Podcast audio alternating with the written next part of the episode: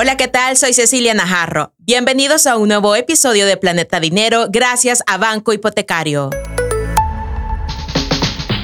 Haga que su mundo financiero no se salga de órbita y cuide de su economía familiar y personal.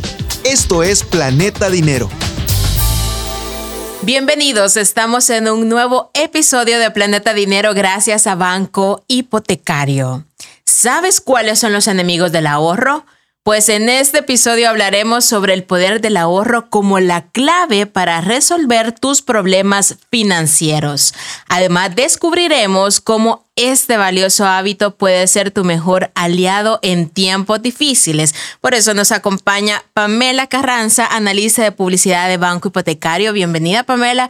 Es un gusto tenerte nuevamente por acá. Muchas gracias, Ceci. Yo siempre encantada de poder acompañarlos en estos espacios y de poder hablar sobre todo de temas que nos cultivan como seres humanos responsables de nuestras finanzas. Claro, aprender sobre educación financiera que es tan importante en estos dorados tiempos. Y hoy principalmente estaremos hablando sobre cómo hacer aliado al ahorro. Ya estamos casi finalizando el año, Pamela, y muchos están así como un poco tristes porque no lograron ahorrar lo que ellos querían, otros sí están hasta contando ya el dinero, ¿verdad? De todo lo que ahorraron, pero viene un nuevo año, yo creo que es importante hablar siempre del ahorro para que nos proyectemos el próximo año mejores metas. Pamela, creo que es fundamental que comencemos por preguntarnos, ¿Por qué nos da temor ahorrar? Hay muchas personas que les da ese temor de decir, no, no quiero ahorrar, mejor me espero, mejor me informo por otros medios. ¿Qué le podemos decir a estas personas? Bueno, Ceci, me encanta que hagas esa introducción porque de hecho así funciona. O sea, muchas veces nosotros Sí sabemos que existe el, hábito del ahorro, sabemos que el ahorro es algo importante, pero en realidad no lo llevamos a la práctica. Y ahorita que vamos a comenzar un nuevo año es una excelente oportunidad de poder nosotros visualizar cómo queremos eh, el cumplimiento de nuestras metas, de nuestros objetivos, hacer un plan de ahorro, una estrategia de finanza, poder hacer un presupuesto ordenado. Todo esto siempre es recomendable y la buena noticia es que nunca es tarde. Y como siempre te decimos, no hay ahorro pequeño. Entonces, todo abona, todo abona a ese cumplimiento de tus sueños. ¿Y qué es lo que a veces nos detiene? Pues el temor precisamente a la, al futuro, ¿verdad? A esa incertidumbre que tenemos de qué va a pasar mañana, eh, por qué no lo puedo lograr, o sea, y te quedas ahí estancado muchas veces en cosas que quizás en ese momento no pudiste tú resolver de tu, de tu economía personal y decís, ya no lo voy a poder lograr. Pero no, al contrario, o sea, eso ya pasó y ahora tú tienes la oportunidad de ahorrar nuevamente. Entonces, la falta de educación financiera muchas veces también nos juega en contra. Entonces nosotros por eso siempre animamos a que nos visiten en Banco Hipotecario y que puedan asesorarse con uno de nuestros ejecutivos sobre cómo poder ahorrar, por ejemplo. Ellos con gusto te pueden atender y te pueden asesorar al respecto. E igual, también puedes ser autodidacta y buscar información sobre cómo poder ahorrar. Siempre es válida esta estrategia y sobre todo pues hacer nuevas prácticas financieras conscientes para conseguir un ahorro sostenible. Así es, Pamela, o también pueden seguir escuchando Planeta Dinero. Por supuesto, sí, para eso están estos espacios. Claro. Nosotros venimos, siempre venimos con una gran sonrisa y venimos con la mejor actitud a crearte este tipo de contenidos porque sabemos que además de ser muy informativos, pues se disfruta aprender sobre finanzas también. No, y, y creo que es importante también enseñarles a nuestras familias, a nuestros amigos, estar como bien informados Exacto. para hacer también compras inteligentes para ahorrar de manera inteligente también. Por eso hemos traído a Pamela acá para que nos vaya explicando, Pamela, cuáles son esas prácticas financieras conscientes que permiten crear un ahorro sostenible. Si nos puedes detallar poco a poco de qué es lo que nosotros tenemos que hacer para ahorrar de esa manera? Bueno, mira, aquí todos vamos aprendiendo juntos, ¿verdad? Porque hasta yo estoy aprendiendo también, te cuento, ¿verdad? O sea, eh, realmente el, el, poder investigar sobre, sobre estos temas y también podértelos proporcionar ayuda a que todos vayamos creciendo y vayamos siendo mejores personas y creando esa disciplina para nuestras finanzas. Lo primero es, como siempre te decimos, generar un presupuesto. Realmente el presupuesto es es como, como una planilla que vos te generás, o más que una planilla, es como una herramienta, un instrumento de cómo tú puedes poner en dónde están tus ingresos, en dónde tienes que hacer tus pagos y te vas programando de manera mensual o semanal. Eso va a ser en función de lo que tú consideres pertinente de acuerdo a tus posibilidades y te va a permitir también tener un control más realista sobre tus metas. Obviamente tu presupuesto va a ir en función de tus metas. Claro. Otra forma, fíjate Ceci, en la que puedes crear un ahorro sostenible es respecto a la automatización de tus transferencias a las cuentas de ahorro, por ejemplo. Esto te permite de alguna forma tener un ahorro consistente, o sea, no es necesario quizás que tú estés yendo a abonar, ponerle 20 dólares o 15 dólares a tu cuenta de ahorro, sino que ya automáticamente pues se te transfiere a tu cuenta de ahorro y eso tú ya lo tienes, ahí te va generando hasta intereses, ¿verdad? Para no tener la tentación de gastarlo, o sea, como tenerlo a la mano Exacto. me lo gasto. Yo es creo que es, una buena opción la que nos acabas de dar. Exacto, es una estrategia también y es súper, súper válida y además funciona muy bien. Sí. y así, funciona muy bien. Ah, bueno, ya nos dimos cuenta que lo haces. sí, la verdad es que es súper bueno. Y también, como te decía al principio, establecer tus metas vaya, muchas veces eh, queremos que comprar nuestra casita o comprar un carro o de pronto para la colegiatura de los niños sí. o también para una emergencia. O sea, realmente es bonito tener una meta de ahorro, porque si nos ponemos a ahorrar solo por ahorrar, sí vamos a ahorrar, pero no de la forma como quisiéramos, ¿verdad? Entonces, es mejor tener siempre una meta y un objetivo consciente. Y también la otra que funciona mucho, Ceci, es cuando hagas tus compras, hacerlo de manera consciente. Yo creo que en anteriores episodios hemos venido hablando sobre eso. De hecho, el anterior episodio fue sobre las famosas promociones en noviembre, ¿verdad? Entonces, ahí se da mucho el gasto consciente, porque tú ya te hiciste un presupuesto de gasto, tú ya dijiste, ok, me voy a comprar un televisor, pero voy a gastar 150 dólares en ese televisor y de ahí ya no me voy a pasar. O sea, todo eso es como un gasto consciente, lo vas haciendo de manera racional y te permite no desequilibrar ahorro sostenible. Y finalmente, siempre vamos a hacer hincapié en esto, educarte de manera financiera. Aprende sobre inversiones, sobre tasas de interés y sobre otras herramientas financieras que te van a permitir tomar decisiones informadas. Así que Ahí te dejo esos tips. Acabas de mencionar de los gastos conscientes, creo que a todos nos pasa. Muchas veces hacemos compras por, nos dejamos llevar por el sentimiento, que también ya lo hemos hablado en episodios anteriores, que muchas veces que estamos tristes, nos dejamos llevar y compramos algo y, y nuestro bolsillo sufriendo. No, y fíjate que el tema también es eh, referente a los enemigos del ahorro y un enemigo muchas veces es no abonar a nuestras deudas. Porque decimos, ah, no, voy a abonar el mínimo, quizá, ¿verdad? Y de alguna forma eso no es muy favorable porque siempre te va a ir generando intereses adicionales y todo y al final siempre te vas a encontrar en un bucle un poco sin salida. Entonces lo ideal es siempre tratar de reducir lo más que puedas tus deudas. Eso también ayuda a tener un ahorro sostenible. Así es, no dejarlo todo para el final. No, no dejarlo todo para el final. Sabes que también ayuda mucho, eh, bueno, yo soy una persona muy visual y trato siempre de estar como pegando como eh, post-its o calendarios o cosas que me ayuden a ver qué es lo que tengo que hacer. Así es mi hermana. Y voy ya, tachando. sé cómo sos. Ajá, ya te y voy tachando. Entonces, vaya, por ejemplo, si tú tienes que hacer pagos en el mes, hacete un calendario y ponelo donde lo puedas ver y vas tachando. Es cierto, a veces puede ser algo un poco quizás rudimentario, pero funciona. Funciona y la verdad es que aquí no es que nos vamos a poner demasiado, este, no sé, estrictos. Estrictos. Hacerlo de la forma en como tú te sientas bien y en como a ti te funcione. Así que ahí también te dejo esa recomendación. Este será un consejito. Gracias a Pamela. este espacio fue no mentira. Pamela, bueno, yo al inicio mencionaba cuáles son los enemigos. Y tú ya te estabas adelantando también de cuáles son esos enemigos del ahorro y cómo podemos superarlos, porque muchas veces sabemos cuáles son los enemigos, pero no pasamos de ahí, o sea, nos quedamos estancados, seguimos sin ahorrar, como estuve mencionando también, este ya va a terminar el año, muchos no hemos ahorrado, estamos con ese sentimiento de decir, se fue otro año, ¿dónde se fue todo mi dinero? Sí, mira, o sea, pensemos como nuestro cuerpecito humano, ¿verdad? Sabemos que nuestro cerebrito y nuestro corazón son órganos súper vitales. Bueno, todos son súper vitales, pero es decir, poniendo así como para el ejemplo, nuestro corazón siempre van a ser las finanzas, o sea, las finanzas siempre van a ser importantísimas y el ahorro funciona como el corazón, ¿verdad? Así es. Y tener tus metas y tus objetivos claros van a ser como ese cerebro. Entonces es como tener siempre el ahorro y las metas claras hacia donde tú quieres ir te va a permitir conservar una buena salud financiera. Ahora bien, la desorganización es un enemigo, Ceci.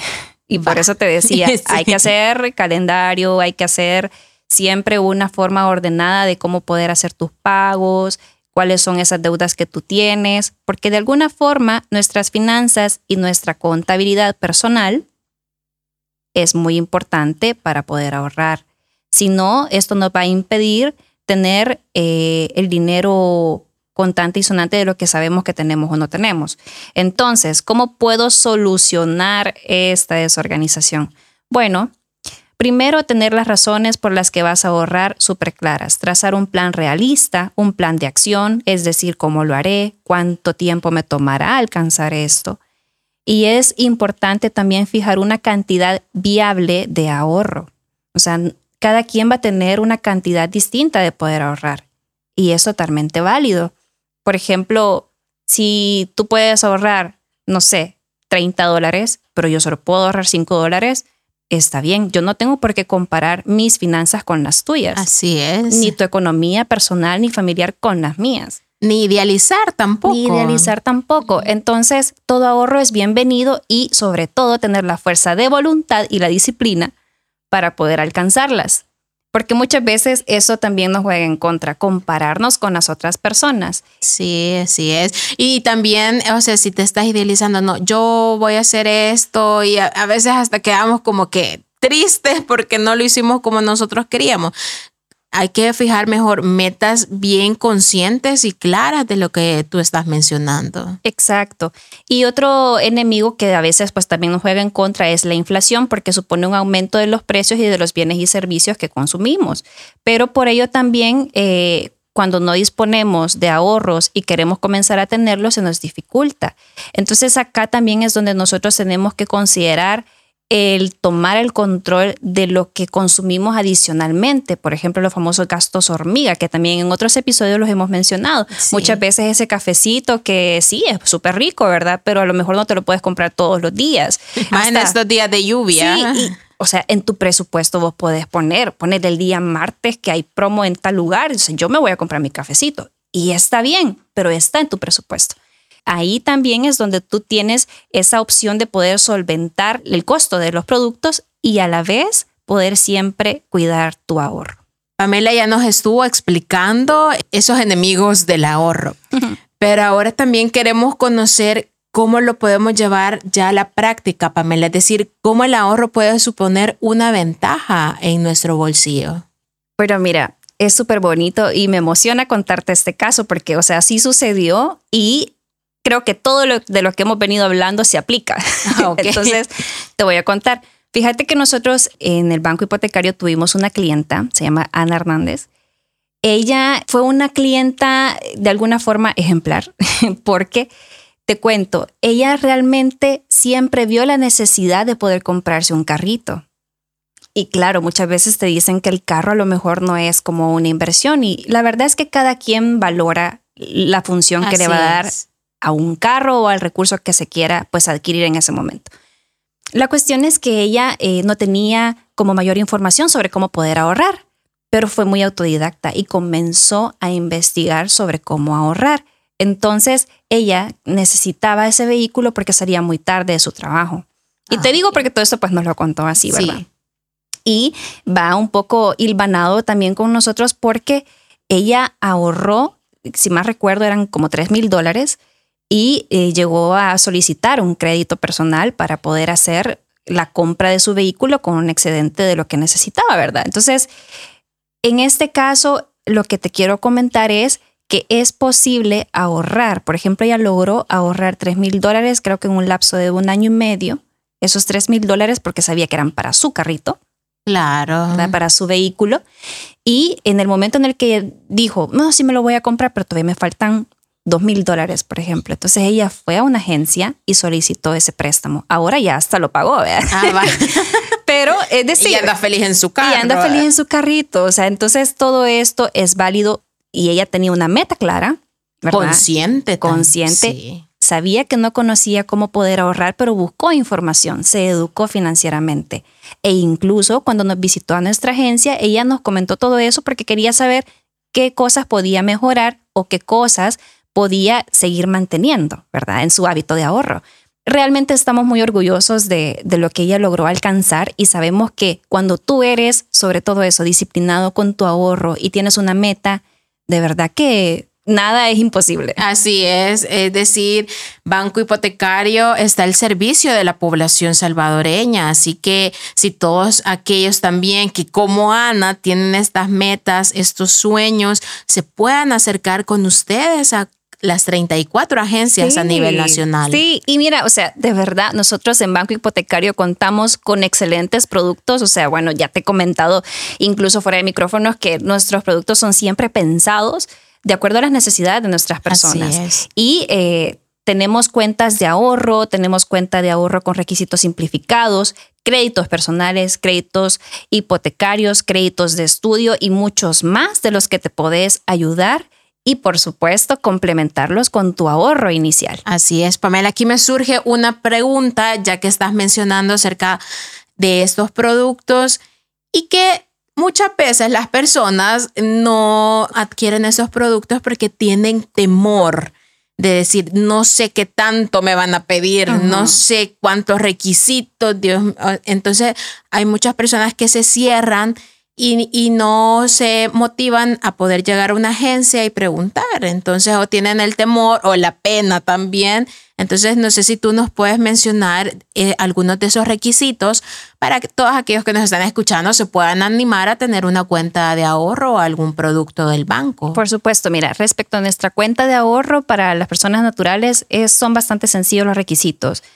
Básicamente, una fotocopia de DU y NIT una firma de, la firma de contrato, ¿verdad? Y para aperturar la cuenta, 20 dólares. Esa es súper bien. Súper bien. Y te cuento que uno, uno de tantos beneficios que puedes obtener con nuestras cuentas de ahorro es que ganas intereses sobre saldos diarios desde su apertura y son capitalizados trimestralmente. Muy bien, Pamela. Así que aquellos que están interesados en adquirir algún producto o también una cuenta de ahorro del banco hipotecario se puedan acercar o llamar también a su número de teléfono al contact center 2250 7000. Ah, me lo quitas, yo lo sabía. bueno, a ver, repetilo. No, no, no, ya estuvo. no, y también está en las redes sociales para aquellos que no les gusta llamar, pero que sí les gusta mandar un mensajito a través de las redes sociales. ¿Dónde se encuentran, Pamela? En Facebook nos puedes encontrar como Banco Hipotecario de El Salvador, en Twitter como BH El Salvador y en Instagram Banco Hipotecario SV. Además ahí puedes encontrar todas nuestras publicaciones y todos los requisitos también de productos adicionales que también promovemos en nuestro banco y que a lo mejor pueden estar dentro de tu radar. Muy bien, entonces para hacer un resumen de este episodio que hemos estado enfatizando acerca del ahorro, vamos a conocer los tres puntos que hemos aprendido en este podcast. Como punto número uno, no tengas miedo de ahorrar. Recuerda que no hay ahorro pequeño. Eso sí, hazlo de manera ordenada en función de tus objetivos. Punto número 2. Cuídate de los gastos imprevistos. Los gastos hormiga te pueden tomar por sorpresa. Si no sabes identificarlos, pueden hacer que te tardes más en alcanzar tu ahorro deseado. Punto número 3. Las cuentas de ahorro te ayudan a ganar intereses e incrementar tu margen de ahorro para alcanzar tus metas. En Banco Hipotecario contamos con la cuenta de ahorro con requisitos simplificados que te será de gran ayuda. Muy bien, Pamela. Muchísimas gracias por habernos acompañado en este episodio donde estuvimos hablando sobre los enemigos del ahorro. Así que te esperamos en un próximo episodio para seguir aprendiendo sobre educación financiera. Muchas gracias, Ceci, y muchas gracias a ti que nos estuviste escuchando y te invitamos a que puedas compartir este contenido con tus familiares, con tus amigos y con todas las personas que conozcas para que alcancemos a más personas. Nos escuchamos a la próxima. Soy Cecilia Najarro. Esto fue Planeta Dinero, un episodio nuevo todos los viernes. Esto fue Planeta Dinero, el espacio en el que nuestra economía se mantiene en órbita.